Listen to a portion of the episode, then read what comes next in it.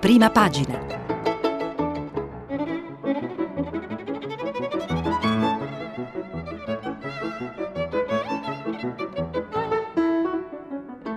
Questa settimana i giornali sono letti e commentati da Marco Conti, giornalista del quotidiano Il Messaggero.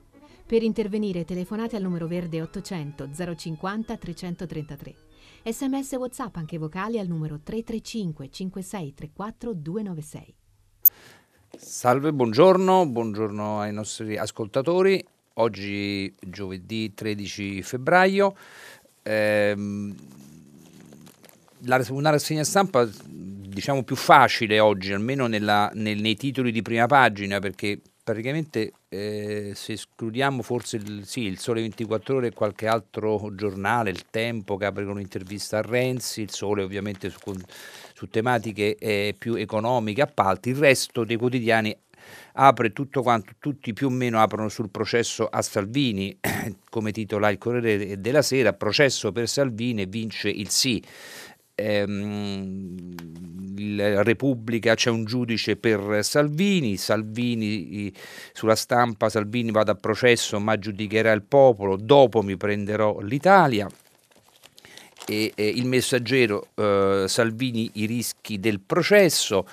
Eh, libero eh, sogno dei manettari Salvini in galera. La verità però adesso processate anche questi.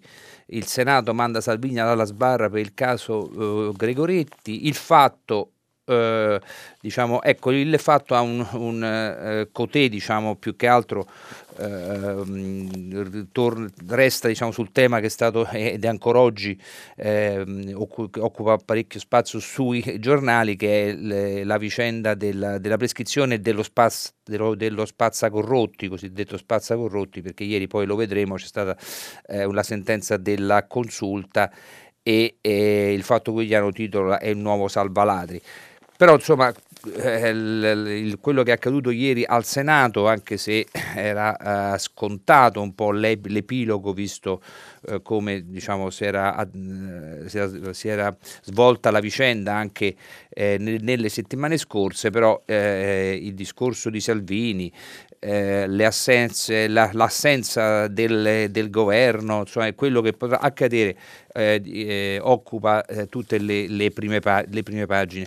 Vediamo allora eh, diciamo come ovviamente c'è una parte sui giornali di cronaca, una parte di colore, il messaggero eh, la parte di, diciamo, di racconto della giornata la, fine, fida a Simone Canettieri, il titolo è Salvini, il sì del Senato eh, al processo, rifare tutto il terzo rigo del titolo Banche del governo vuoti. E, e, leggiamo le prime righe del racconto che fa Canettieri, dissimulano un po' tutti, i presenti e gli assenti, Matteo Salvini alla fine si arrende alla durezza dei numeri di Palazzo Madama in 152 senatori della maggioranza, eccetto 5 defezioni, dicono sia l'autorizzazione a procedere per il caso Gregoretti, o meglio, ma qui si entra nei bizantinismi dei regolamenti, votano contro l'ordine del giorno di Fratelli d'Italia e Forza Italia che vogliono negare il processo all'ex ministro dell'Interno. La speranza che il garantismo di Matteo Renzi e Italia Viva possano con clamore salvare il, il capitano viene spazzata via dall'ex premier fiorentino di prima mattina. Matteo Salvini ha fatto un clamoroso errore politico, non credo che abbia fatto reati, ma è lui a chiedere di essere processato. Noi votiamo per processarlo. Questa è la, la frase di Renzi riportata da Canettieri. A nulla servirà la tattica della Lega di uscire dall'aula per entrarvi in caso di svolta. Eh, e quindi insomma, questo è il, il poi ehm, quello che è accaduto ieri e, e eh, a pagina 2 c'è l'intervista di, a Giulia Bongiorno, eh, la, la senatrice e avvocata eh, Giulia Bongiorno che eh, ha difeso eh, Salvini anche ieri diciamo, in aula. E l'intervista di Aiello dice scelta insindacabile agì per il paese, il Parlamento smetta di vergognarsi. E ehm, diciamo la, Bongiorno peraltro si è ieri contraddistinta anche su una, diciamo, eh, rivendicando il, eh, cioè, il consiglio che aveva dato e poi che è stato poi disatteso dallo stesso Salvini diciamo, di evitare il, eh, il, processo già in giunta perché poi il voto di ieri pre, diciamo, segue al voto in eh, giunta. Diciamo del Corriere della Sera eh, mh, pagina 2 la cronaca per il processo a Salvini 152 sì tensione in aula la Lega esce eh, l, l, mm, a destra, pagina 3, eh, diciamo il, il, racconto come, di come ha vissuto Salvini co- di Marco Cremonesi, l'ex ministro, non mi azzopperanno, l'ira per le risate quando parla eh, dei figli. Eh, io cavia mi affido ai, ai, giudici, poi il capo del Carroccio rassicura i suoi, siamo una forza responsabile, sotto poi c'è un'intervista di Galluzzo a, 5, ad un 5 Stelle, a Mattia Crucioli, di, di, senatore dei 5 Stelle, che spiega perché su A18 eh, noi 5 Stelle dicemmo no, eh, e invece per, eh, sulla Gregoretti invece eh, dice sì, insomma spiega perché... Mh, Mm, eh, dice, chiede Galluccio, invece per la Gregoretti cosa è cambiato? Risponde il senatore eh, Crucioli, è cambiato che la 18 era una nave attrezzata per garantire salute e sicurezza dei migranti. La Gregoretti no, in quel caso fu messo a repentaglio il diritto alla salute, alla dignità umana e alla vita stessa dei migranti, costretti per sei giorni a dormire all'aperto con il rischio di, di un'epidemia, con un solo bagno, con molte malattie conclamate. Un trattamento disumano che ha fatto venire meno il preminente diritto pubblico e la sicurezza dei nostri confini. In questo caso altri diritti costituzionali costituzionali erano, erano preminenti. Ecco, diciamo, la pagina 2 eh, di, di, Repubblica, dove anche qui c'è un, poi un grande racconto della giornata di, di, Francesco Merlo, che titolo La recita da papà dell'ex ministro, pronto a tutto per salvare se stesso. E, mm, c'è un, un interessante a pagina 2 eh, diciamo, schema quasi di, diciamo, di, Alessandra Ziniti che eh, domanda e risposte cosa succede adesso, cioè, perché appunto ieri è stata data eh, col voto del Senato eh, manda processo Salvini direttamente, chiede nel, la risposta eh, no, non automaticamente. L'autorizzazione a procedere fa cadere gli ostacoli alla procedibilità per le ipotesi di reato configurate dal Tribunale dei Ministri, ma questo non è sufficiente per sottoporre Salvini un proce- ad un processo. A chi spetta allora la decisione? All'ufficio GIP di Catania, a cui la Procura dovrà adesso avanzare la sua richiesta. Il GIP potrà rinviarlo a giudizio o proscioglierlo. E, e, quindi dice, diciamo, ehm, potrebbe essere ancora esserci novità su questo, su, eh, questo fronte. E, sempre su eh, prime pagine de, dei giornali eh, eh, uguale ovviamente sulla stampa, dicevamo diciamo, il, il, lo, lo, schema è sempre lo stesso e con la cronaca e a destra diciamo, il, il mh, personaggio. E a pagina 3 eh, c'è, eh, pagina 4 scusate, c'è una, un'analisi di Fabio Perina che dice eh, il capitano coinvolgerà il premier così la piazza diventerà un tribunale, quindi eh, diciamo, spiega un po' come si attrezza Salvini a eh, difendersi da questo, da questo eventuale processo e eh, diciamo se eh, ovviamente farà il perseguitato come qualcuno eh, diciamo, ha ipotizzato anche nei giorni scorsi che dice nell'occhiello mai un'inchiesta ha riguardato atti politici compiuti nell'esercizio delle funzioni di governo. Salvini sarà l'eroe perseguitato e l'infinita campagna elettorale porterà il leghista agli opposti, eh, agli opposti all'anatema di Moro. Non ci faremo eh, processare nelle piazze. Insomma, parallelo forse so, un po' ardito, però insomma, eh, nel, prendendo un pochettino un, un, le analisi de, che vengono fatte su quello che, sulla giornata di ieri, eh, sempre restando sulla stampa c'è Marcello Sorgi che eh, parte dalla prima con un titolo La politica sottomessa ai giudici. Eh, dice Sorgi, sebbene molti leghisti siano seriamente preoccupati per la piega che hanno preso le cose nel caso Gregoretti, Salvini ha affrontato spavaldamente, eh, spavaldamente gira in maniera improvvida a pagina 23, Eh, dunque, come suo costume, la seduta del Senato conclusa con il voto che ha autorizzato il procedimento contro, contro lui per sequestro di persona. Di persona.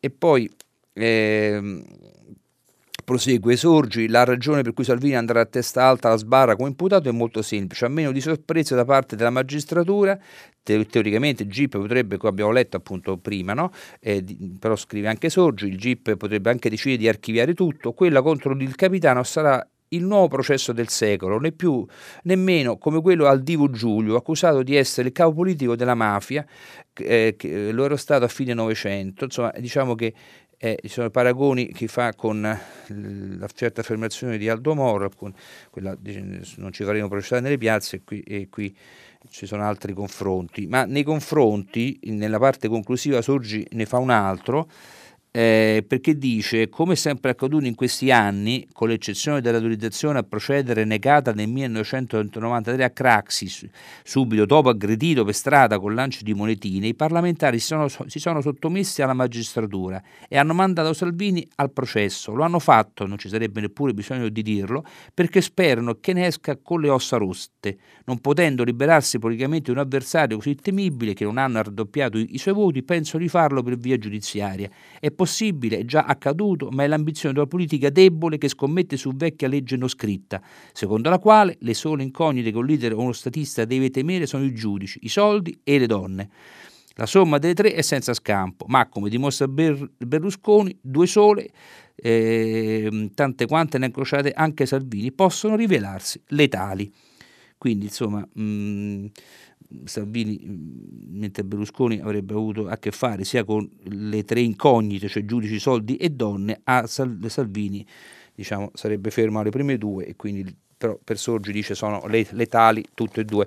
Diciamo, sul, ehm, diciamo, di parere un po' opposto è sul foglio eh, che diciamo, a modo suo eh, anche diciamo, il titolo centrale su questa vicenda eh, c'è diciamo, l'articolo eh, di Cerasa dove diciamo, dopo aver fatto un pochettino eh, l'analisi, si legge che il leader della Lega non ha strumenti sufficienti per difendersi da ciò che, di cui è accusato il Tribunale dei Ministri, eh, scrive Cerasa, avrà il compito di giudicare se quella usata da Salvini somigli più a una ragione di Stato o a una ragione di governo, ma nell'attesa che vi sia un giudizio definitivo si può dire che ci sono almeno tre ragioni per cui il Senato ha fatto bene a concedere l'autorizzazione affinché l'eventuale responsabilità penale dell'ex ministro venga accertata in un processo, con tutte le garanzie che il nostro ordinamento garantisce.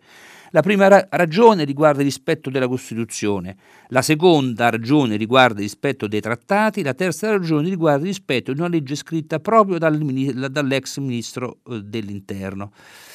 Mm, e quindi eh, diciamo, Cerasa dice che ci sono insomma, eh, tre motivi, poi li analizza, insomma, è interessante. Insomma, e, e, sotto anche eh, Giuliano Ferrara, insomma, diciamo che ci mette un, un carico sopra e dice eh, la, che la ragione di Stato, nel, il, è titolato suo, eh, la sua analisi, la, la ragione di Stato non è un comizio al paese caro Salvini, la differenza tra, tra, un'azione patriottica e una demagogia che esibisce la forza fino all'illegalità, come sulla Gregoretti. Quindi i pareri in questo caso si, diciamo, si eh, divergono molto. Eh, mh, diciamo, la, libero nel, eh, ehm, riporta praticamente eh, il, sì, integrale il discorso, pagina 4 e 5 sono quasi integralmente, eh, riporta il discorso di Salvini in aula eh, col titolo ha scelto la parte de, de, I miei figli devono sapere che ho agito per difendere l'Italia, eh, cioè il, discorso integrale, quindi per chi l'avesse perso sul libro c'è tutto, eh, il titolo abbiamo, prima, l'abbiamo letto prima, sono dei maettari Salvini in galera e, e Vittorio Feltri scrive la nostra politica che si arrende alla magistratura quindi diciamo forse diciamo, un'analisi simile a quella che abbiamo letto uh, un attimo fa di Sorgi. Nel, nella parte centrale della prima pagina eh, si esalta che, diciamo, l'intervento che ha fatto Pier Ferdinando Casini, che non ha votato uh, diciamo, per il, il, il processo e, e, scrive Renato Farina, ieri al Senato non c'è, non c'è, stata partita, il migliore in campo è stato per, per Ferdinando Casini, una visione del gioco totale, una, una percussione da centrocampo, vabbè. E, e perché questo? Perché praticamente eh, l'ex eh, eh, Presidente della Camera insomma, ha avvisato, dice Conte e i democratici giocano sporco, processeranno pure loro, insomma ha detto eh, Casini in aula eh, con la frase eh, la, la, ruota gi- eh, gira, quindi come eh, dire, insomma, prima o poi toccherà qualcosa pure a loro. La verità, nella prima pagina, diciamo con Maurizio Belpietro, mette una serie di faccette che vanno da Lamorgese a Miso Speranza, Prodi, Amato, D'Alema e il senatore Abita Monti, che, col titolo Processate pure questi eh, perché diciamo, applicando il criterio ottenuto con l'iter leghista molti, politici andre, molti altri politici eh, eh, andrebbero giudicati dai magistrati, a partire da quelli dell'attuale ministro dell'interno. E quindi insomma, c'è un fondo, un fondo di eh, Belpietro insomma, che fa un, un uh, confronto con l, con altre diciamo, uh, situazioni simili che a suo giudizio potevano subire lo stesso trattamento eh, a chi le ha fatte di Salvini. E, mm, dentro a pagina 2 eh, c'è l- l- il racconto di ieri titolato con l'armata giallorossa pugnala Salvini ma non si fa vedere. Eh, eh cioè il Senato manda la sbarra all'ex ministro sulla Gregoretti, vuoti i banchi del governo. La Lega abbandona l'aula prima del voto. E, e poi si, e, a pagina 3 eh, c'è un, un, articolo di Daniele Capezzone che eh, eh, insomma, avvisa che, che, a breve ci sarà un altro eh, verdetto che riguarderà l'ex ministro dell'interno per il capitano si avvicina la grana Open Arms e quindi un altro eh, voto su una vicenda anche questa di una nave eh, del, dell'ONG.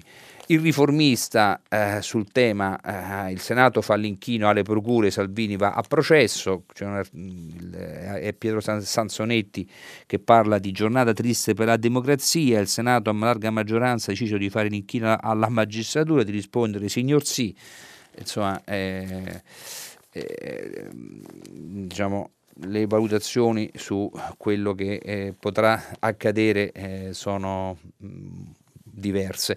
Nel, sul Corriere invece la, l'analisi diciamo, politico-giudiziaria diciamo, è affidata a Fiorenza Sarzanini che è dal titolo Acrobazie bipartisan e scrive la Sarzanini, quanto accaduto ieri nell'aula del Senato dimostra ancora una volta come le vicende giudiziarie siano ormai per ministri e parlamentari uno strumento di lotta politica che nulla ha a che fare con l'accertamento dei fatti e della verità ma soprattutto con la verifica di, quel, di quanto previsto dalla legge, e cioè che se il ministro inquisito e abbia agito per la tutela di un interesse dello Stato costituzionalmente ri- rilevante, ovvero per il perseguimento di un preminente interesse pubblico nell'esercizio della, della funzione di, di, governo.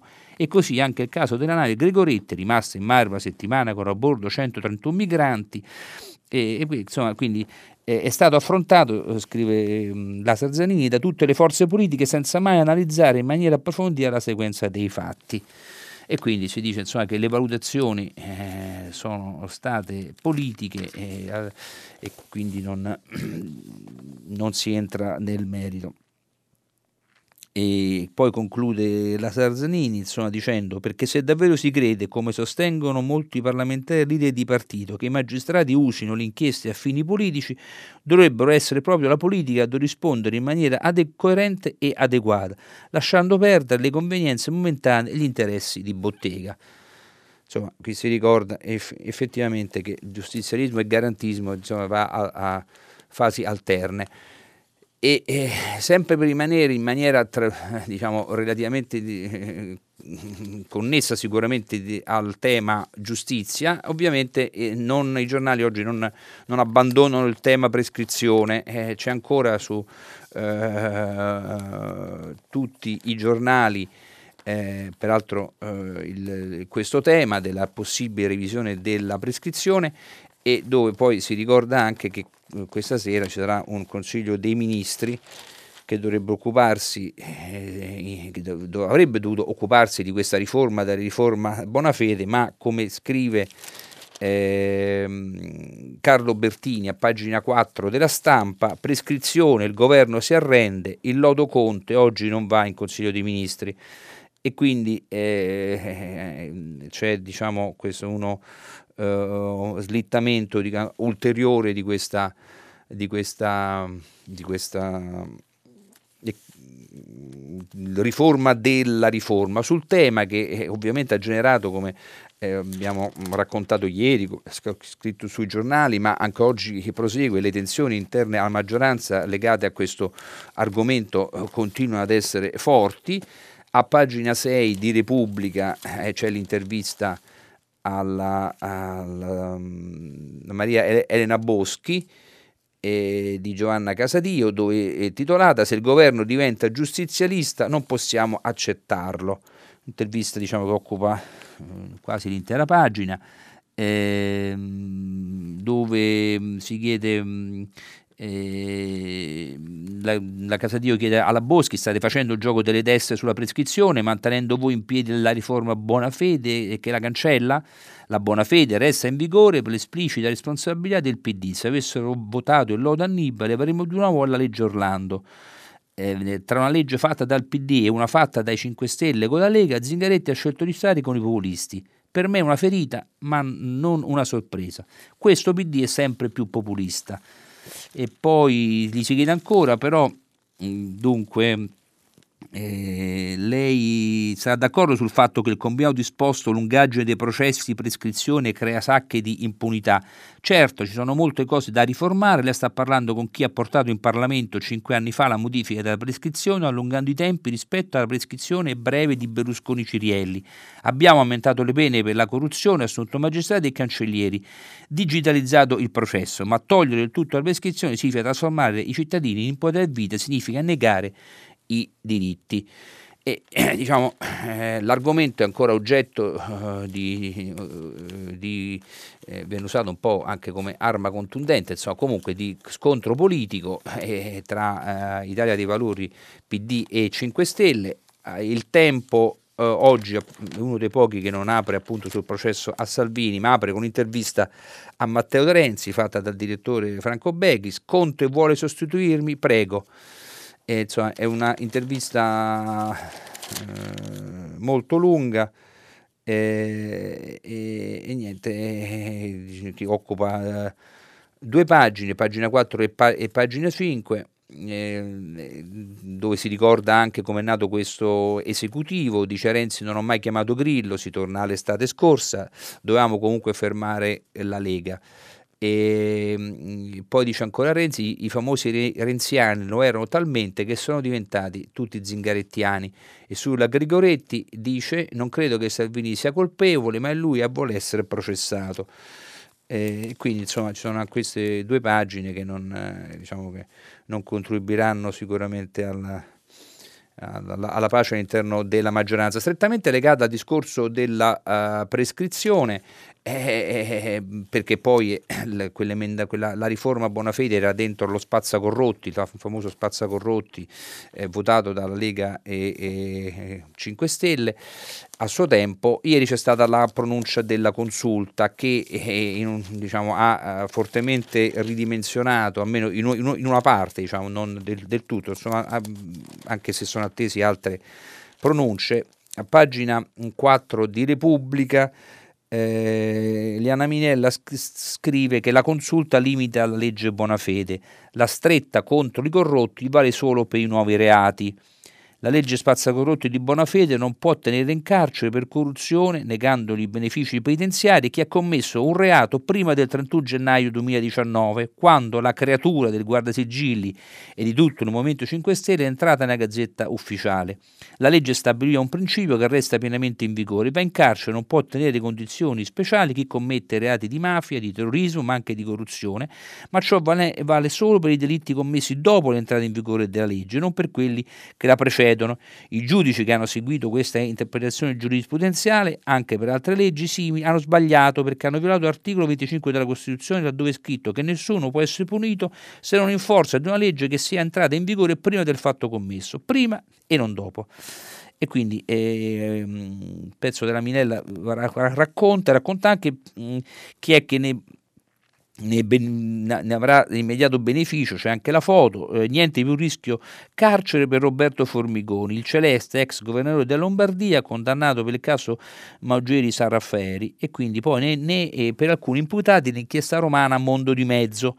Insomma, eh, diciamo, peraltro di questo ne abbiamo parlato anche ieri perché c'è stata insomma una, una, una, una convergenza no, durante l'udienza tra gli avvocati de, dello Stato e eh, diciamo, i, giudici, i, giudici, che di lì a poco avrebbero deciso. deciso. Insomma, quindi eh, su questo eh, insomma, eh, apre, come abbiamo detto prima, il fatto quotidiano perché eh, dice il nuovo Salvalati, la consulta vieta di applicare la spazzacorrotti sul carcere eh, vero anche per i reati precedenti escono condannati per modo di mezzo e, formago, e, e Formigoni e resta fuori per sempre. E, e poi oh, oh, c'è il, il, il, quotidiano articolo diciamo, di Marco Travaglio titolato E ora tutti fuori. E quindi in sintonia con questo clima di restaurazione da congresso di Vienna alla matriciana, la consulta ha deciso di salvare dalla galera i corrotti eccellenti tipo Formigoni e quindi insomma uh, parla di, di, di, racconta un po' uh, quello che è accaduto ieri e, e poi un, un, lungo esame che continua poi nella parte, eh, nella parte nell'ultima pagina eh, del quotidiano dove dice Travaglio poi i, i 5 Stelle hanno usato l'inosabile infilare anche la corruzione la concussione il pepola, e il peculato e fare reati gravi da espiare in carcere senza eccezione e alla sola idea di veder finire dentro anche politici e imprenditori il sistema è impazzito. Il primo eccellente ad assaggiare il carcere vero grazie alle nuove norme è stato Roberto Formigoni, condannato a 5 anni e 10 mesi per oltre 6 milioni di mazzette in cambio del dirottamento in debito di 200 milioni di fondi regionali a cliniche private. Dopo 70 giorni era già fuori perché ci si è messa pure una parte della magistratura. Da allora una decina di tribunali hanno eccepito sulla retroattività dinanzi alla consulta cosa mai accaduta per mafiosi, terroristi, sequestratori, stupratori, contrabbandieri, pedopornografi e schiavisti. Eh, l'avvocatura del, dello Stato, anziché difendere la legge dello Stato, ha festosamente partecipato al massacro della spazza corrotti, sostenendo la non retroattività e la consulta le è andata dietro, ribaltando decenni di giurisprudenza costante. E quindi, mh, mm, eh, e quindi insomma, eh, continua poi Travaglio, il ragionamento è strepitoso, quando il corrotto e, e o il corruttore o il concussore rubavano sapevano di commettere un reato, ma davano per scontato che le pene detentive previste per i loro delitti fossero finte. E, e, quando furono condannati sapevano che la parola reclusione in calcio alla sentenza era uno scherzo. E beh, insomma, quindi insomma, cioè, mh, la, contestazione da parte del, del, del, del fatto anche diciamo, di questa uh, valutazione della Corte eh, Costituzionale. Infatti a pagina 2 e 3 la nota diciamo, di, di, racconto della sentenza titola eh, di Antonella Mascali Lo schiaffo della consulta, niente carcere retroattivo. E, e, poi a pagina 3 appunto un, diciamo, un racconto di chi può eh, beneficiare di questa eh, non re- retroattività. E, e, insomma, questo è quanto. E mm, adesso vediamo, sì, vediamo altre eh, cose diciamo, che sono uh, legate sempre al, a, un po' alla, all'attualità che abbiamo raccontato anche ieri, però diciamo, di novità ce ne sono uh, anche oggi, soprattutto la vicenda di Zaki, dell'egiziano, dello studente eh, egiziano che eh, eh, sta in, in um, in Egitto, il, sia il Corriere che Repubblica, il Corriere lo fa a pagina 12 a pagina 3, raccontano che Zaghi era sottoposto, era sotto sorveglianza, sotto sorveglianza da parte diciamo, delle autorità eh, eh, del governo egiziano da marzo un dossier su di lui per aver partecipato a proteste, sgradito anche il testo sulle differenze sessuali in Egitto. Insomma, si racconta che, eh, c'era, che c'era questa pressione, questo controllo eh, e anche eh, che Patrick, che era comunque attivo, Patrick Zaghi su questo, sul caso eh, Regeni, insomma, avesse eh, fatto alzare le antenne. poi a pagina 3 la strettoria del negoziato, l'ipotesi di chiamare altri paesi a mediare per liberare Patrick, si racconta la pressione che eh, eh, si sta facendo da parte della comunità internazionale italiana eh, ma non solo su, per eh, liberare Zaghi. E a pagina 9 del D della Repubblica c'è l'intervista al rettore di Bologna, perché, perché Zaghi è studente del, eh, dell'Università di Bologna e dove c'è un appello, dice il rettore di Bologna, l'Unione Europea ci aiuti a farlo tornare. E poi quindi anche appunto come dicevo l'inviata al Cairo eh, Francesca Caferri dice che appunto eh, Al-Sisi e i 007 lo avevano nel, mirito, nel mirino da tempo. Sem- di, eh, evolu- di, anche argomenti eh, importanti di cui ci siamo occupati e continueremo ad occuparci, c'è ovviamente sempre il virus, eh, nel virus eh, con quelle che sono tutte le implicazioni ehm, anche non solo sanitarie.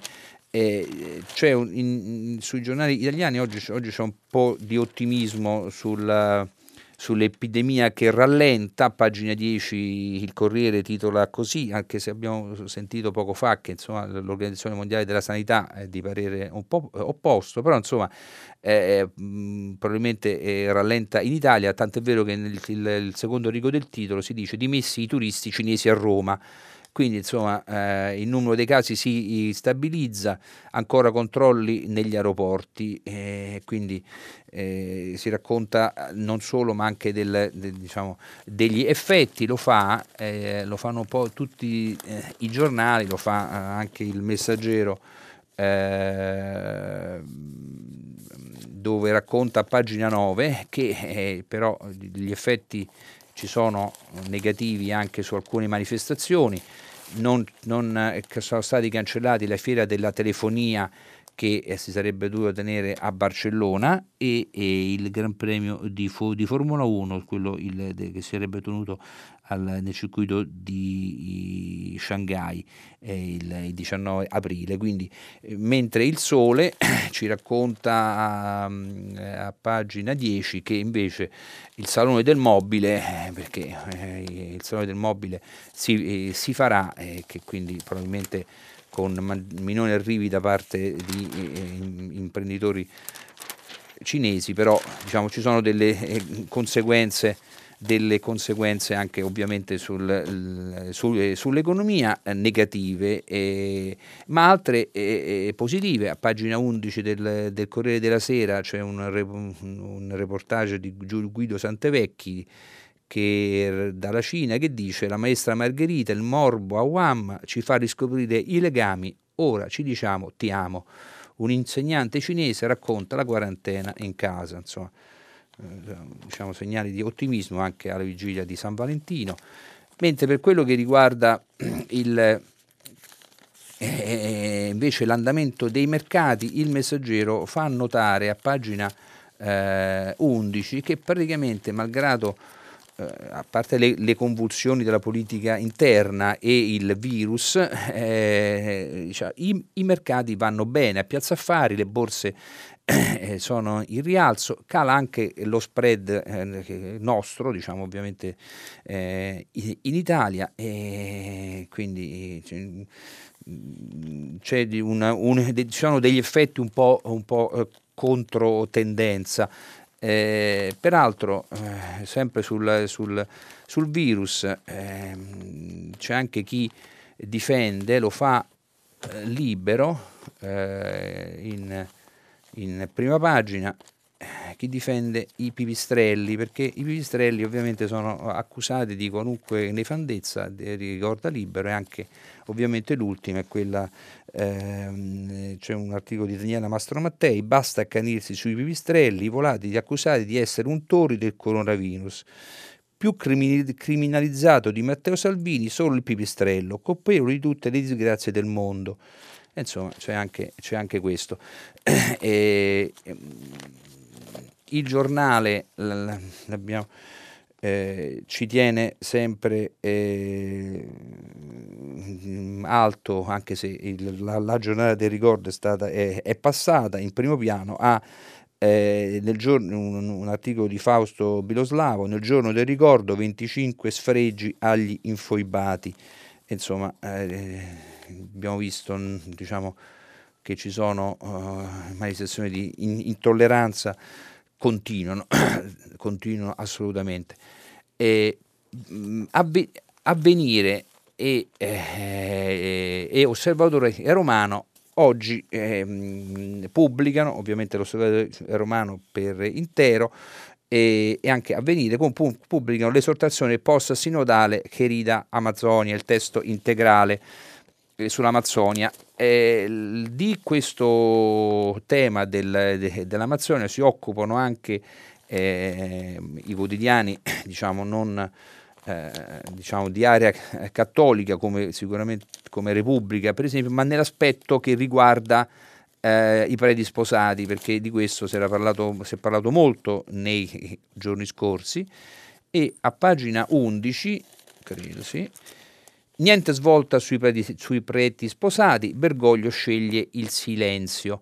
Perché insomma, eh, si dice che sono andate deluse le attese dei vescovi americ- sudamericani. Perché? perché appunto nell'esortazione a chiusura appunto del sito sull'Amazzonia eh, dove appunto è stata pubblicata l'esortazione che pubblica Avvenire e Osservatore non c'è eh, nulla sulla, sul, su questo tema. Eh, quindi questo viene riportato da eh, tutti i, i giornali. Eh, tornando qualcosa ai temi diciamo più eh, sicuramente di, di, di, casa nostra legati all'economia, c'è eh, ancora eh, il problema eh, di Alitalia che si somma a quello di Air Italy, ne parlano quasi tutti i giornali, ne parla il Corriere della Sera a, a pagina 16 perché eh, insomma Ecco, pagina 16, dove si dice, eh, si dice intanto a, pa- a, pagina 17, scusate, c'è la Gagan e Qatar, due partner diventati i rivali e la fine di Air Italy, perché sono i due diciamo, eh, azionisti, seppur di diverso, diverse quantità diciamo, di percentuali della, della, compagnia aerea, della compagnia aerea che eh, sta, ha chiuso, sta chiudendo eh, i battenti, si, ricorda, si scrive appunto cioè, un pezzo a doppia firma eh, Barberi Savelli che si racconta da, da, come, da quando è nato questo accordo nel 2016 fino a, a quello che, è accaduto nei giorni scorsi con adesso il rischio di una esuberi di 1500 dipendenti e si dice anche che il governo eh, aprirà un tavolo e a pagina, a pagina eh, invece 16 ci sono, si, si racconta, eh, l'articolo di, di, Ilaria Sacchettoni, cracca l'Italia, bancarotta fraudolenta soltanto per eventi e cene 600 mila euro. E quindi indagate 21, perso- 21 persone, Montezemolo, Mussier, Colombo eh, e, e, poi il ministro Patanelli che dice accertare le responsabilità politiche. Quindi sui vettori aerei eh, continuiamo ad avere eh, problemi seri. Eh, peraltro invece eh, è interessante invece leggere un po' sul Sole 24 Ore che c'è una compagnia aerea, quella greca, c'è la foto, lo metto una foto di prima pagina, il, eh, Aegean, che ecco come nasce un campione, racconto di come è rinata la compagnia eh, nazionale, diciamo, dalla greca, la compagnia di, di bandiera, eh, che ora ha appena ordinato, ha fatto un ordine da 6 miliardi per 58 Airbus. È un articolo di Stefano Carrer che eh, racconta eh, come mm, anche sotto questo fronte eh, la Grecia, dopo le difficoltà degli anni precedenti, sia, eh, sia mh, mm, diciamo, abbia ripreso. E sempre su Air Italy appunto eh, il Sole scrive che il governo è in campo con questo tavolo ha aperto un tavolo per vedere se è possibile riprendere diciamo, o non sospendere insomma trovare un partner per tenere in piedi la compagnia aerea. E, e spunta l'ipotesi di Ryanair. Quindi ancora diciamo, i grandi gruppi che eh, diciamo sono, sono, in... E sempre a proposito di grandi gruppi, eh, il, il um, Repubblica a pagina 25 ha un interessante articolo di, eh, di, di um, Federico Rampini che eh, racconta, il, è titolato Tutti contro i giganti del digitale tranne Trump, racconta della insomma, lotta che ormai è, è, un braccio di ferro tra eh, l'Europa soprattutto e i, giganti tecnologici eh, per lo più americani che faticano a eh, accettare di dover pagare eh, tasse nei paesi dove lavorano e, mm, scrive Rampini, la, la, realtà vede i padroni dell'economia digitale in guerra contro diversi governi e nel mirino dello stesso antitrust americano. Su Google pendono multe europee di 9 miliardi di dollari per abuso di posizione dominante. Facebook deve vedersi col fisco americano che l'accusa di elusione in Irlanda e pretende la stessa somma. Tutti i big del digitale infine sono sotto inchiesta per un decennio di acquisizioni di aziende minori con cui avrebbero cercato di soffocare la concorrenza. Google si è difesa di fronte al Tribunale europeo di Lussemburgo per cercare di fermare ben tre condanne dell'antitrust europeo, quelle che valgono 9 miliardi di dollari di multe. L'offensiva risale al 2017 quando la commissaria alla concorrenza Margaret Vestager concluse le indagini incriminando il motore di ricerca più potente dell'Occidente.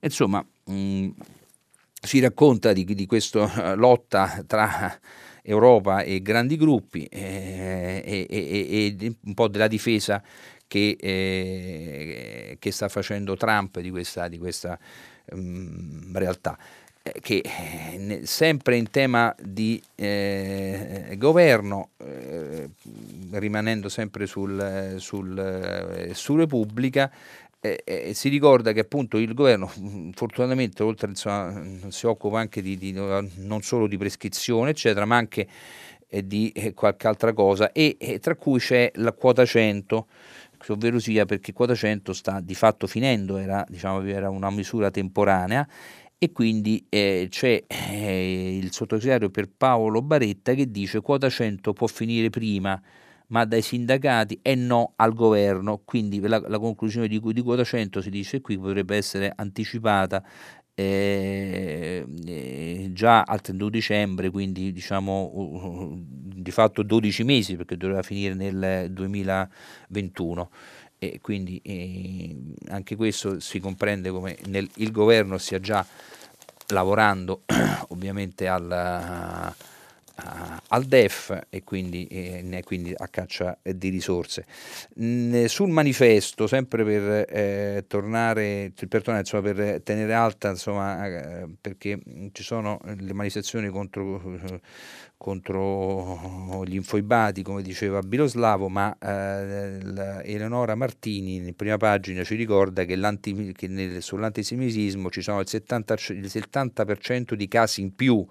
E questo parte dalle scritte anti-ebraiche che, che, che ieri sono state trovate davanti a due scuole di Pomezia e dopo Torino, Mondovì, ora anche Pomezia, mentre il capoluogo piemontese si prepara a rispondere lunedì prossimo all'odio anti-ebraico con una manifestazione di piazza, ieri nella cittadina laziale sono comparse scritte antisemite davanti a due scuole impegnate in un percorso di memoria storica quindi diciamo quindi, eh, eh, mantenere alta l'attenzione. E, e, allora ci fermiamo qua, eh, la, finiamo qua la rassegna stampa, però vi aspetto tra un po' dopo la pubblicità per il filo diretto e eh, i vostri sms. A più tardi. Marco Conti, giornalista del quotidiano Il Messaggero, ha terminato la lettura dei giornali di oggi.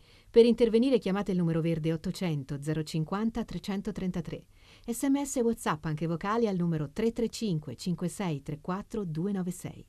Si apre adesso il filo diretto di prima pagina. Per intervenire e porre domande a Marco Conti, giornalista del quotidiano Il Messaggero, chiamate il numero verde 800 050 333. Sms WhatsApp anche vocali al numero 335 5634 296. La trasmissione si può ascoltare, riascoltare e scaricare in podcast sul sito di Radio 3 e sull'applicazione RaiPlay Radio. Eccoci di nuovo in, in diretta con le telefonate eh, e con i messaggi che pubblicheremo e, e, leggeremo anche. Sentiamo la prima telefonata. Buongiorno, pronto? pronto? Sì, pronto, eccoci. Buongiorno, sì. sono Stefano e chiamo da Roma. Buongiorno. Sì. Eh, io volevo farle una domanda che in realtà è molto semplice ed è la seguente, ma lei non trova ancora oggi nel XXI secolo alquanto scandaloso che eh, l'oligarchia parlamentare, in questo caso l'oligarchia senatoria, possa continuare ad esercitare quella discrezionalità con la quale decidere chi dei suoi colleghi poter eh, mandare a giudizio o meno.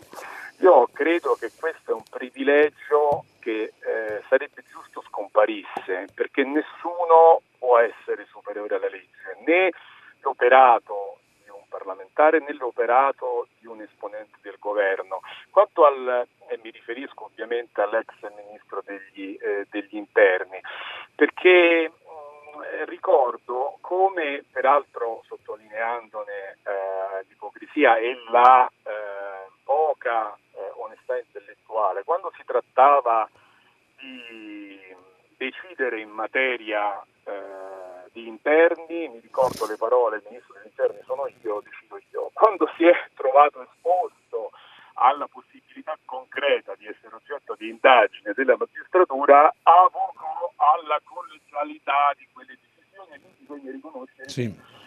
Vero sì. perché il governo condivise punto per punto quelle che furono le scelte operative del ministro degli interni. Quanto sì. alla, termino con una battuta, sì. eh, quanto alla eh, affermazioni Signor... ho difeso i confini dell'Italia, beh, ha presente il marchese Onofrio del Grillo nell'omonimo film Certamente. quando fa dare un cazzotto in volto ad una persona con il, di cui sangue poi sporca volto e abiti urlando di essere ferito, di aver protetto il Papa. Ecco, siamo arrivati a questo. Sì. La... No, abbiamo capito perfettamente. Salve, buongiorno, buongiorno Stefano. Eh, beh, intanto ricordo che insomma, eh, l'autorizzazione a procedere, cui lei appunto dice, dice, che andrebbe abolita, è stata di fatto abolita eh, in buona parte diciamo, del, nel 93 dove era prima di quella uh, data tutti i parlamentari erano coperti diciamo eh, completamente. E, e, anche, ed è vero perché si era trasformata insomma alla fine questa autorizzazione a procedere in una, una specie di, di, sicuramente in un privilegio di una, di una corporazione.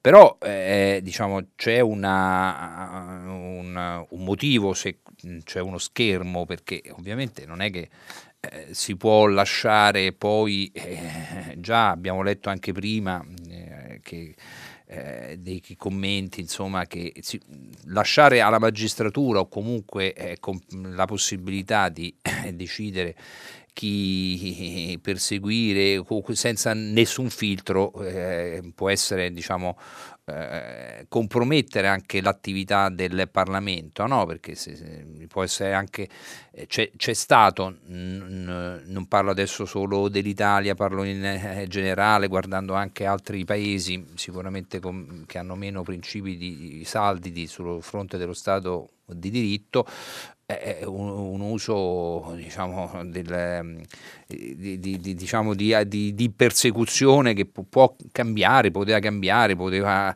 anche le maggioranze, perché si prende e si arrestano 20 parlamentari, eh, quindi insomma io credo che sia un principio che valga. Certo, c'è stato un forte abuso, peraltro, come ripeto, ridimensionato, eh, però uno schermo ci debba essere, penso che, che vada, che vada uh, mantenuto. Sentiamo un'altra telefonata, buongiorno, pronto? Buongiorno, sono Domenico da Genova, salve. Sì. Senta, su itinerari previdenziali, su, scusi, sul Corriere della Sera di ieri c'era un articolo di itinerari previdenziali di Antonio Brambilla che eh, sosteneva quello che io ho sempre pensato, e cioè che eh, su 16 milioni di pensionati la metà, cioè quindi 8 milioni parliamo, godono della pensione minima. Ora, questa lo diceva Brambilla, ma eh, questo nel vissuto di tutti, è gente che non ha mai versato nulla cioè sono il, eh, così, il, come dire, quello che ha l'attività in proprio, il bottegaio, magari anche l'oculista, che ne so, cioè gente che non ha mai versato assolutamente nulla e che gode della pensione minima, che va da 500 a 1000 per le varie integrazioni, magari sì. per aiuto. Allora, posto che nessuno vuole far morire di fame nessuno, perché adesso si parla anche di alzarle le pensioni minime, per carità alziamole pure, nessuno vuole far morire di fame nessuno, ma forse, visto che parliamo di 8 milioni di persone, e visto che poi non si trovano i soldi per la quota 100 per mandare in pensione gente che lavora da 35, 36, 38 anni, mm-hmm. dico questi 8 milioni andiamo a vedere se per caso non sono poi proprietari di macchine da corsa sì, piuttosto sì, che di 5 sì. motociclette, case, appartamenti, perché mm. nel, come ripeto nel vissuto di ognuno di noi sicuramente conosciamo più certo. di una persona così.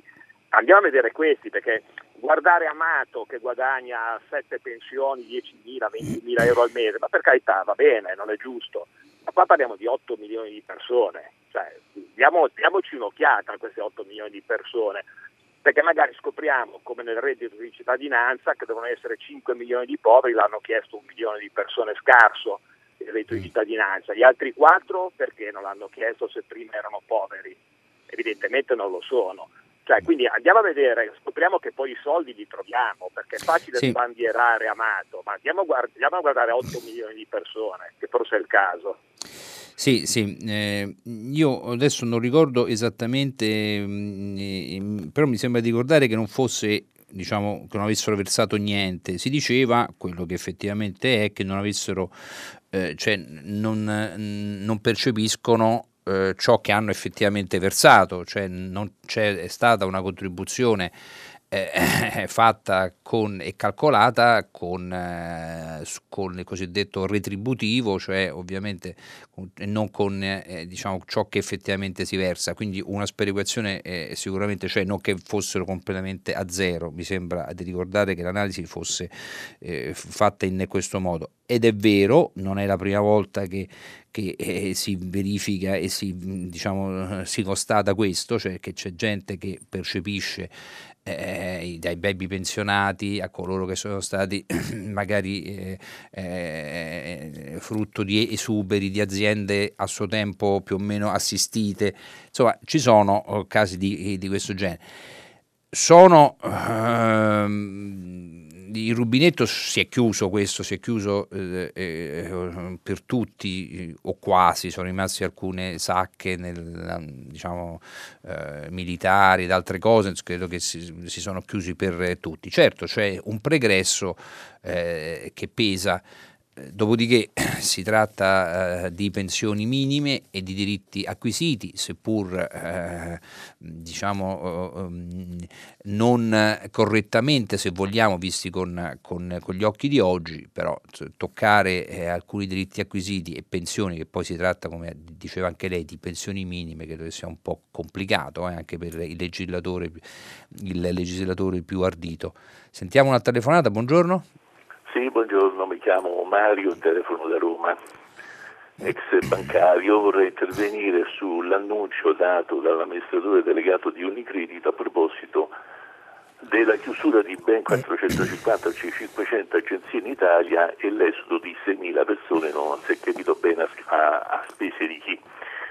Eh, volevo soltanto segnalare che Unicredito e Banca Intesa, che poi rappresentano il 70% del sistema bancario italiano, in questi anni si sono dati molto da fare per imporre con le buone o con le cattive la tecnologia ai propri clienti e adesso se ne vengono fuori con la scusa che non c'è più gente allo sportello. Prima l'hanno cacciati di fatto via e adesso, guarda caso, devono chiudere le, gli sportelli perché non c'è più gente. Mm, Omero li avrebbe definito dalla bronzea faccia. Il problema è che dopo i 6.000 detto il 22, che succederà? Sindacati hanno annunciato um, con eh, molta abbastanza che dovranno assumere assolutamente 3.000, uno, due andranno via e uno l'assumono, però non hanno specificato a quali condizioni, perché c'è una bella differenza tra quelli che vanno via e quelli che verranno assunti, non si sa bene come. Ultima considerazione, queste banche che prendono il denaro gratis dai correntisti, addirittura si parla perfino di eh, interessi, di interessi passivi per coloro che depositano, eh, rastrellano, oltre ai, ai, risparmi delle persone, anche enormi depositi giudiziari, credo che siamo intorno ai 150-200 miliardi di euro, a zero interessi. Però lei si azzardi un po' a chiedere un prestito, meno mm. dell'8% non glielo fa nessuno. Che poi, attenzione, non sono questi prestiti all'8% che mandano pagare le banche, ma è ben altro, cioè i soldi regalati a coloro i quali eh, devono prestare i soldi perché politicamente qualcuno glielo dice. Tutto qui. Grazie.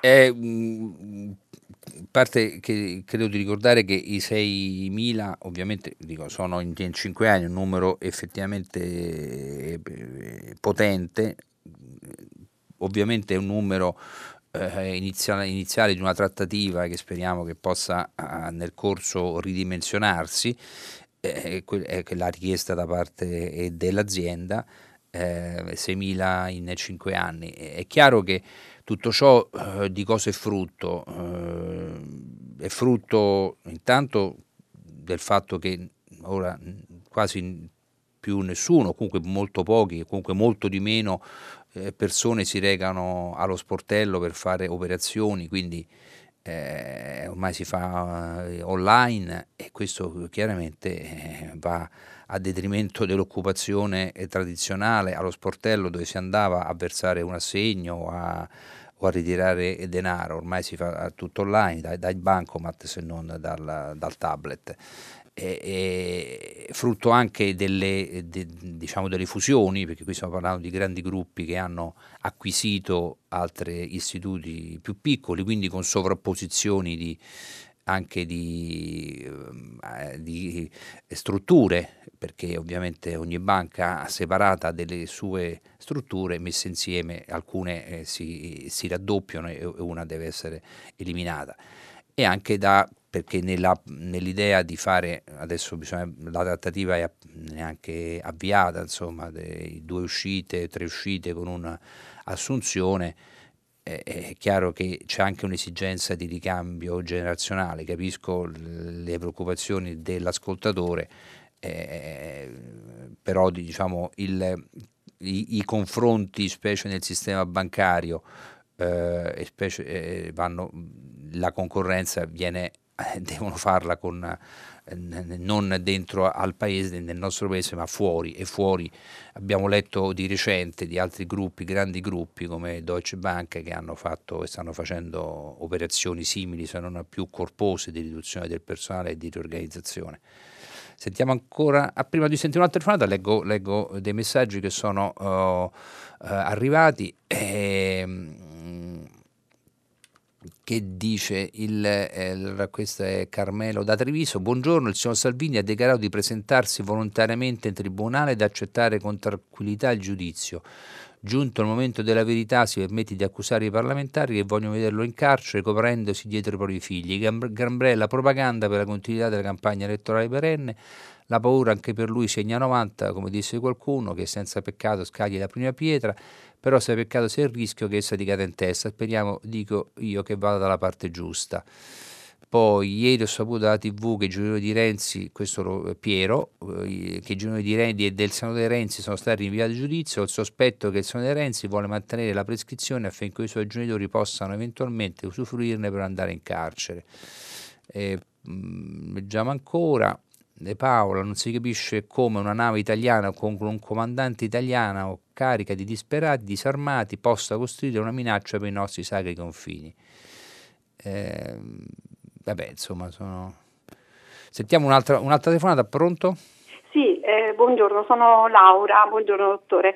E volevo porre l'attenzione sul discorso delle pensioni e chi non ha pagato i contributi, ma c'è anche chi li ha pagati, come le persone che sono uscite con quota 100. Io sono una neopensionata, un ex docente che ha versato 40 anni e 10 mesi di contributi, compreso il riscatto della laurea, pagato eh, diciamo eh, molto eh, insomma è stato pagato abbondantemente e riscattato.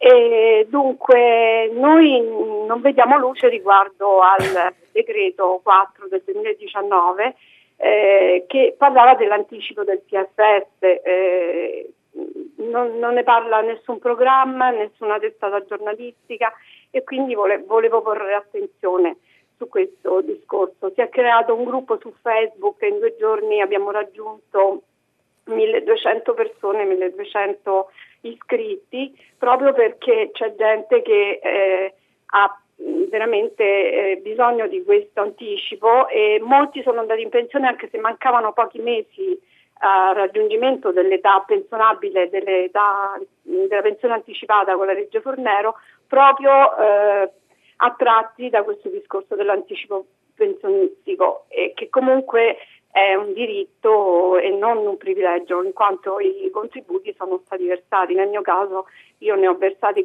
40 anni più 10 mesi, quindi volevo una risposta o comunque porre l'attenzione su questo discorso, dottore. Sì. Eh, eh, sì, insomma, eh, il problema è che ehm, queste, queste eh, quota 100, ovviamente anche gli esodi che si organizzano, eh, poi eh, purtroppo, purtroppo, ma questo capita spessissimo se ha a che fare con la pubblica amministrazione, il, il, tempo che si prende serve per evitare eh, insomma, purtroppo per, è brutto dirlo, ma per guadagnare sulla cassa, nel senso si, si, lascia, uh, si lasciano a bagno, nel caso come si dice, eh, spesso si leggono anche fornitori che aspettano di essere pagati eh, per eh, 3-4 anni perché ovviamente i soldi eh, ci sono virtualmente ma non ci sono materialmente e eh, l'impressione, io ho letto diverso, un po' di, di, tempo fa perché la questione appunto diceva l'ascoltatrice eh, non è nuova, eh, delle, sono state delle promesse di velocizzazione delle cose. Io temo che sia diciamo, un problema eh, esattamente di, di, questo genere, cioè si, si rinvia, di fatto eh, eh, si prende tempo e si rinviano i pagamenti quando i soldi non ci sono o comunque sono soltanto virtuali ma non reali. Eh, la pubblica amministrazione non soltanto nei confronti degli insegnanti diciamo, è una cattiva pagatrice. Sentiamo ancora un'altra ascoltatore, ascoltatrice, pronto? Sì, sì, buongiorno, sono Sveva da Roma e volevo solo ricordare con tanta, tanta nostalgia Vittorio Bachelet, che è stato un uomo del dialogo, del perdono e dell'interesse generale. Io ero all'università quel giorno e lo volevo ricordare. Grazie, grazie. Salve, mm, buongiorno. Eh, c'ero anch'io perché mm, in giurisprudenza, eh, le facoltà che frequentavo, ha uno spazio dentro da, alla Sapienza che confina praticamente con con uh, scienze politiche e c'è una scalinata in fondo, alla scalinata c'è ancora uh, la, la, lapide e ci ricordiamo tutti di, quel, di, quei giorni. Ieri lo ha ricordato il capo dello Stato, oggi non abbiamo avuto il tempo di ricordarlo nelle, nella rassegna stampa, però eh, eh, c'è stato un, un invito eh, insomma, che, al, al dialogo al confronto, ricordando appunto queste capacità di Bachelet che era, è risuonato non solo diciamo, nel, nel, nel, luogo dove il Mattarella ha pronunciato il discorso al Consiglio di Magistratura, ma anche in Parlamento. Non so qua, con quale effetto, sono, sono, un po' scettico almeno sul, sul Parlamento. Sentiamo un'altra telefonata, buongiorno, pronto? Sì, Buongiorno, io sono Sergio e sto chiamando da Bologna. Eh, ho chiamato perché mh, mi piacerebbe togliermi una curiosità. Io sono un po' appassionato di droni a livello ludico e siccome c'è da, da luglio entrerà in vigore un nuovo regolamento europeo, sono andato un po' a informarmi cosa dice questo regolamento. Insomma, la voglio fare breve. C'è una controllata dell'ENAV o ENAC, se non ricordo male, che si chiama D-Flight. Dove ti chiede tutti i tuoi dati per potersi sì. registrare, per avere un barcode, eccetera, eccetera. Però la sorpresa è stata questa, che quando si deve effettuare il pagamento, io devo comprare da loro dei Bitcoin per poter pagare poi a chi ha di fly. Mm. Ma la mia domanda è questa. Allora, noi che paghiamo sempre le tasse perché sanno quando noi guadagniamo in euro, questi qui che sono controllati da una società pubblica, penso che sia l'ENAV, una società pubblica, mm. e di Fly di conseguenza è controllato diciamo, anche da, da, questa società qui, si fa pagare in criptovalute. Questi qui come fanno a pagare le tasse? Quanto guadagneranno? Quanto incasseranno? Quante tasse pagheranno? Cioè, sì. Questa cosa qui mi ha un po' incuriosito, per questo che ho telefonato. Cioè, mi piacerebbe che qualcuno che ha, ha, il potere di farlo potesse verificare questa cosa qui. Cioè lei dice del pagamento in bitcoin? In bitcoin, sì, non bit, bitcoin. Ah. Cioè, io, allora un professionista deve pagare 100 euro l'anno per ogni drone che ha. Eh. Un, uno che lo usa per gioco come me sì. deve pagare 6 euro l'anno oltre l'assicurazione, va bene, ci, ci può stare. Eh. Ma è il discorso del pagamento io vado per effettuare il pagamento, mi chiedono prima di comprare Bitcoin da questa società, si chiama D-Flight, che gestisce un po' diciamo, il discorso, e poi posso accedere diciamo, a tutti i servizi.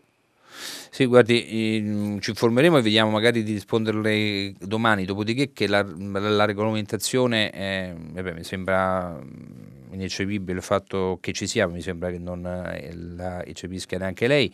Eh, L'ENAC è l'ente nazionale appunto per, le, per l'aviazione civile ha questo, questo, compito di controllare perché ovviamente con, con, un drone si può andare dappertutto oltre per un fatto di privacy c'è anche un, un problema di sicurezza.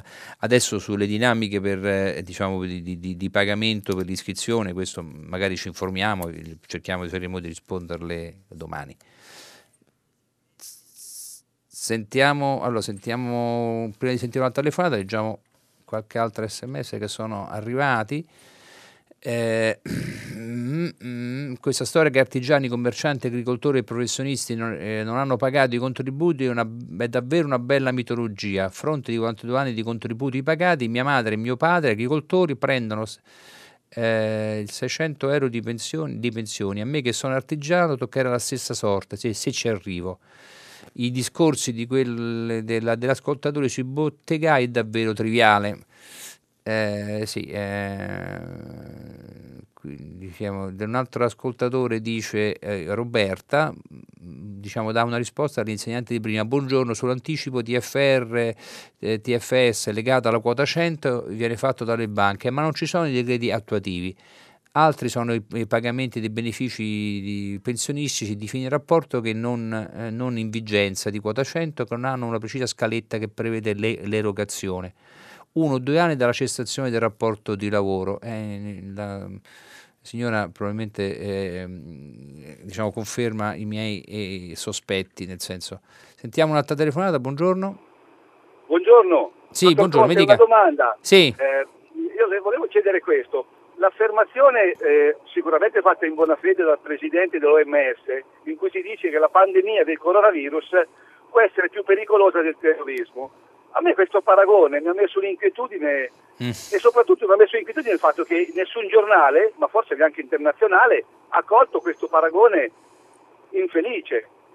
Non è da fare, cioè non c'è nulla che possa in qualche maniera giustificare un terrorismo, cioè voglio dire, a parte che tra i due è peggio l'omicidio rispetto alla morte naturale, ma non so, i, sì. i giornali, voi giornalisti, avete inghiottito questa cosa così in buona fede sicuramente, ma non trova che ci sia una discrepanza in questa affermazione, in un paragone insostenibile? Che cosa sì. c'entra la pandemia col terrorismo? Ecco, la domanda Grazie. non ho capito, forse sono un po' limitato, non lo so, ma... No, no, no, no, no salve, eh, salve, no, eh, eh, può essere per carità, poi eh, come tutti le, eh, alcuni slogan possono riuscire o no. Il confronto era fatto non sui numeri, eh, cioè di, che, avrebbe fatto più numeri del terror, più vittime del terrorismo, ma quanto, quanto eh, sulla minaccia.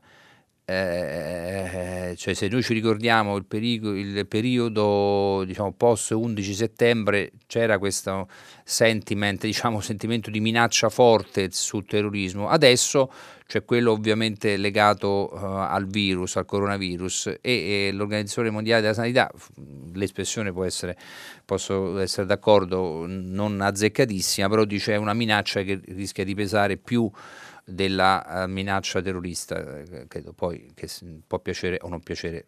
Sentiamo una telefonata, buongiorno, pronto? Pronto? Non c'è? Allora vediamo un attimo. Uh, sentiamo? Pronto? Sì? Pronto? Pronto? Eccoci. Buongiorno. Buongiorno. Sono Antonia da Ravenna. Sì. Io ho mandato un sms alla radio eh. perché mi ha fatto saltare il, come si suol dire, la mosca al naso la, la, il suo commento, su, non per colpa sua ma perché eh, purtroppo gira così, eh, commento sul fatto che oggi la tecnologia è, è, di uso comune e quindi si possa anche capire perché poi eh, il personale delle banche viene ridotto, le filiali eh, scompaiono. E, mm, insomma il discorso che lei ha fatto. Mm-hmm. E mi è salita la mosca al naso semplicemente perché io sono continuamente limitata nell'esercizio dei miei diritti uh-huh. dal fatto di non essere eh, completamente, eh, come si dice, uh, oddio, abbia pazienza all'età diciamo tecnologicamente, tecnologicamente, tecnologicamente, preparata esatto, esatto. sì, un, sì. Po', un, Po', per mie limitazioni certo. un po' per scelta certo. Perché io mi rifiuto assolutamente di dover rinunciare all'uso del cellulare vecchio tipo quello a tassi sì per dover usare uno smartphone che non mi è assolutamente necessario. Certo. Perché io non userei mai il telefono sì. eh, fuori per eh, connettermi per esempio a internet, a Google, certo. eh, cosa che faccio in casa perché ho un computer e uso quello, ma non lo uso per tutto quello per cui si dovrebbe, certo, certo. oggi pare che sia legge, certo. si dovrebbe usare. Io lo uso per fare delle ricerche, per essere informata, per seguire le cose eh, della, della, della eh, società che ci risponda, ma non Certamente. lo uso per uh, fare pagamenti online, certo. non lo uso per tutte le funzioni che io preferisco fare di persona mm. a uno sportello. Sì, okay? grazie, Ora signor. posso capire l'esigenza eh. delle società di ridurre i costi, ma benedetto Dio, i ricavi che loro anni hanno e sono alti dal, dall'utenza eh, dovrebbero compensare questa cosa. Quindi Grazie. non si può impedire, io praticamente dovevo connettermi, dovevo contattare il gestore mh, mm, al quale sono legata per, sia per internet che per uh, il fisso, il telefono fisso. Mm. Mi è stato impedito, ho dovuto chiamare mia figlia pregandola di passare da me di certo. sera al ritorno dal lavoro per avere la possibilità di contattarli. Perché mm. quando vado sull'unico numero telefonico che forniscono ai clienti, bisogna rispondere a un, a un diciamo, Uh, lo chiamo disco, vabbè mi perdoni la, l'improprietà sì, sì, ad una, rispondere, sì. preimpostato certo. che per poter rispondere presuppone l'uso di uno smartphone. Certo, certo signora, grazie, grazie molto. Eh, grazie molto. No, eh, intanto è mm, evidente che, eh, ma non solo nel settore bancario, su tante funzioni eh, che prima eh, il fornitore del servizio comprendeva eh, eh, e, ora, do, ora, dobbiamo farcele. Una per tutte, un, quando si partiva, si, si va, andava alla, appunto all'aeroporto in fila per la carta d'imbarco e poi eh, si metteva la, la, la, valigia sul nastro e via. Adesso in molti aeroporti eh, devi arrivare con la carta d'imbarco prima, se non lo fai eh, paghi un supplemento, ti devi mettere la valigia sopra e, e ti, ci devi mettere la, la, il, la, targhetta di riconoscimento. Ci sono tutta una serie di funzioni che effettivamente si, si, si sono spostate e questo eh, ha portato un, da un lato ovviamente ad una diminuzione del personale per tanti servizi, non solo quello bancario, ce ne sono tantissimi. E, e dall'altro, dall'altro, lato però dobbiamo anche riconoscere che poi sulla eh, sulla ripartizione dei risparmi, e questo posso essere d'accordo con, eh, con, eh, con l'ascoltatrice, eh, però c'è stato anche diciamo, una maggiore eh, risparmio o comunque alcuni servizi costano meno, il servizio ovviamente i biglietti aerei rispetto a 30-40 anni fa non c'è paragone.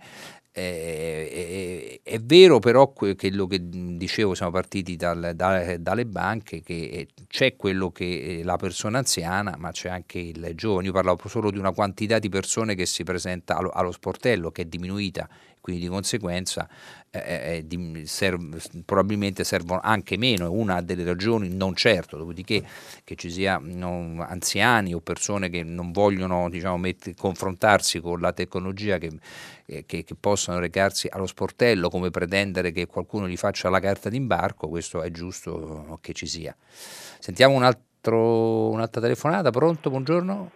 Pronto, buongiorno, mi chiamo Roberta, la chiamo da Modica.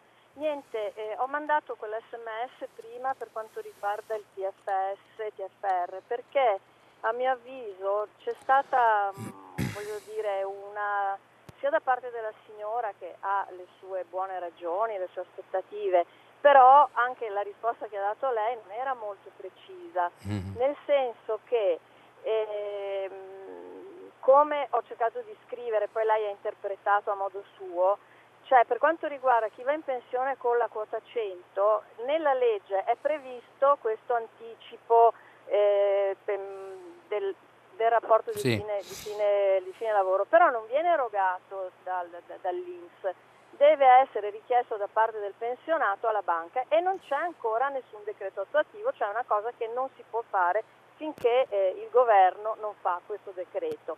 Poi io volevo solo aggiungere una cosa e, ehm, nel passato ci sono state tantissime attenzioni rivolte alla pubblica amministrazione che in effetti eh, ancora ha tantissimi difetti, però è anche vero che ci sono, sono stati fatti dei passi avanti, per esempio sul discorso che faceva lei che si tende a ritardare, questo non è possibile perché ci sono delle scadenze e se, e se si sforano ci sono anche delle penalizzazioni, capito? Quindi voglio dire, secondo me quando si danno le risposte sì, però... bisognerebbe cercare di essere più informati possibili sì. sulla materia perché si possono ingenerare ancora queste, voglio dire, questa guerra tra i poveri, tra chi lavora e chi è in pensione, che non è proprio così, insomma, ecco, questa era la mia opinione. Sicuramente, eh, la ringrazio. Eh, io ho soltanto sottolineato eh, il fatto che lei lo ha anche detto, che la, spesso la mancanza nel caso particolare dei, dei, decreti attuativi non sia casuale.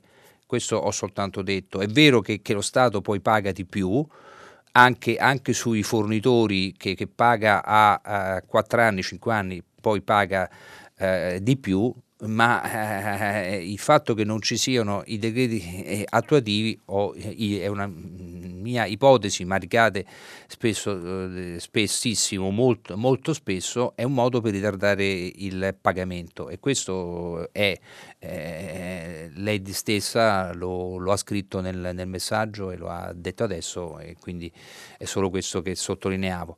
Sentiamo un'altra telefonata, buongiorno. Salve, buongiorno, pronto? Pronto, buongiorno. Sì, buongiorno. Sì, ecco, prego. Pronto, buongiorno Walter.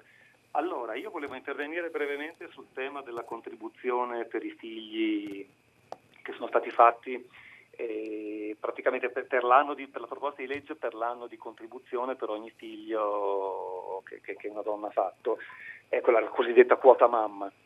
Sì. E, ecco, mi sembrerebbe veramente il minimo segno di, di, civiltà, soprattutto in un momento in cui si parla di decremento demografico così, così, così grave, voglio dire, ehm, riconoscere ad una donna eh, un anno di maternità oppure, oppure, oppure sei mesi di contribuzione per ogni figlio fatto, mi sembrerebbe veramente il minimo riconoscimento che una donna merita, perché bisogna pensare che il sacrificio che una donna ha fatto lavorando, certo. coordinando problemi di salute dei figli, coordinando eh, pro- problemi educativi con tutto lo stress che questo implica. E poi i figli crescono, hanno a loro volta figli, per cui questa si deve girare, magari fare la nonna, dare una mano. Tutta questa enorme, terribile mole di lavoro lascia ovviamente dei segni, lascia degli strascichi sul fisico di una donna che ripeto molto semplicemente e brevemente, merita come minimo un, un, uno straccio di riconoscimento sul piano della contribuzione. Certo. Ritengo doveroso, urgente e fondamentale che il governo dia un segno in questo senso. Se non è possibile sì. farlo di un anno per figlio, lo si faccia di sei mesi per figlio, però per favore si, si faccia qualcosa. un segno in questo senso, perché sì. mi sembra veramente il minimo. La sì, ringrazio, con... attendo il suo commento. Grazie. Salve, no, condivido perfettamente, peraltro di questo tema in maniera eh, ci siamo, in un certo senso ci siamo occupati ieri quando eh, sui giornali c'erano eh, tutti i, i, dati, diciamo, i dati Istat sulla denatalità in Italia e, e, abbiamo di nuovo avuto modo di leggere perché i giornali riportavano anche del fatto che è in cottura, tra virgolette, un, un Family Act, eh, ovvero sia una serie di provvedimenti in favore della famiglia poi che ci sia quello che chiede l'ascoltatore, eh, questo non, non, so dirlo, eh, so che c'è anche una certa eh, polemica all'interno della maggioranza, soprattutto per chi eh, rivendica ovviamente di, f, le misure. E, e immagino che sarà difficile che verrà fuori prima della fine dell'anno, perché, specie nella parte operativa, perché comunque avrà dei costi, quindi bisognerà attendere la manovra di bilancio di fine anno, se ne parlerà però se ne comincia a parlare già ora perché tra, la, se ci sarà diciamo, tutto un faticoso approntamento normativo che poi però la parte diciamo, economica di soldi bisognerà come, come ripeto attendere la legge di bilancio. Speriamo che ci sia qualcosa per, eh, almeno sul fronte della famiglia perché è tutto a carico, a carico uh, della famiglia stessa, se figli, assistenza. L'ultima telefonata, sentiamo, sentiamo pronto? Sì, sì prego, pronto. Sono Laura da Torino. Sì. eh, ho, ho avuto una, una, reazione, come diceva la signora prima, una mosca al naso eh, per quello che è stato detto appunto a proposito del la resistenza al, al smartphone. Eh, io proprio oggi 56 anni, quindi non sono una particolare eh, nativa digitale, eh, eh, però ehm, mi batto proprio perché le mie coetanee, eh, soprattutto donne, eh, che hanno questa forma di, mh, mm, secondo me, prevenzione, perché lo ritengono un progresso pericoloso. Io uso tantissimo smartphone per fare pagamenti, per fare... e mia madre che ha 87 anni è ferma su una sedia a rotelle, eh, usa sì. il tablet perché gliel'ho insegnato io e mh, evita di usare la televisione, eh, ascolta la radio, certo, certo, certo, però per me è una grossa risorsa e eh, compagnia, oltre che eh, non, contie- mh, non, si contano i vantaggi, tipo eh, io faccio un versamento, vado in posta, certo, lo la, pago 2 euro il tabaccaio. La, la ringrazio. La ringrazio. La ringrazio tanto signor, scusi, mi scusi che la interrompo, abbiamo capito perfettamente il suo concetto, dobbiamo chiudere. Sì, no, eh, cioè, ha dei suoi vantaggi e, e anche svantaggi, insomma, poi eh, è un progressivo ingresso anche di questa tecnologia nel, nella nostra vita, per alcuni è stata dirompente, per altri andrà piano piano. Noi ci fermiamo qua, io vi ringrazio anche oggi, eh, dopo il giornale radio Nicola La Gioia conduce pagina 3 e a seguire le, le, le, novità musicali di primo movimento e alle 10 come sempre tutta la città ne parla che approfondisce un tema da voi proposto. Eh, bene, potete riascoltarci sul sito di Radio 3, io vi ringrazio e vi attendo domani. Grazie, buongiorno. buongiorno.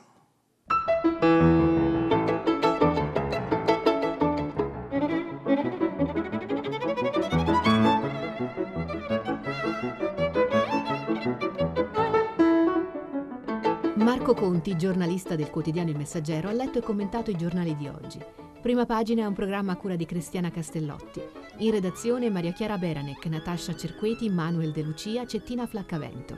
Posta elettronica, prima pagina chiocciolarai.it. La trasmissione si può ascoltare, riascoltare e scaricare in podcast sul sito di Radio 3 e sull'applicazione Rai Play Radio.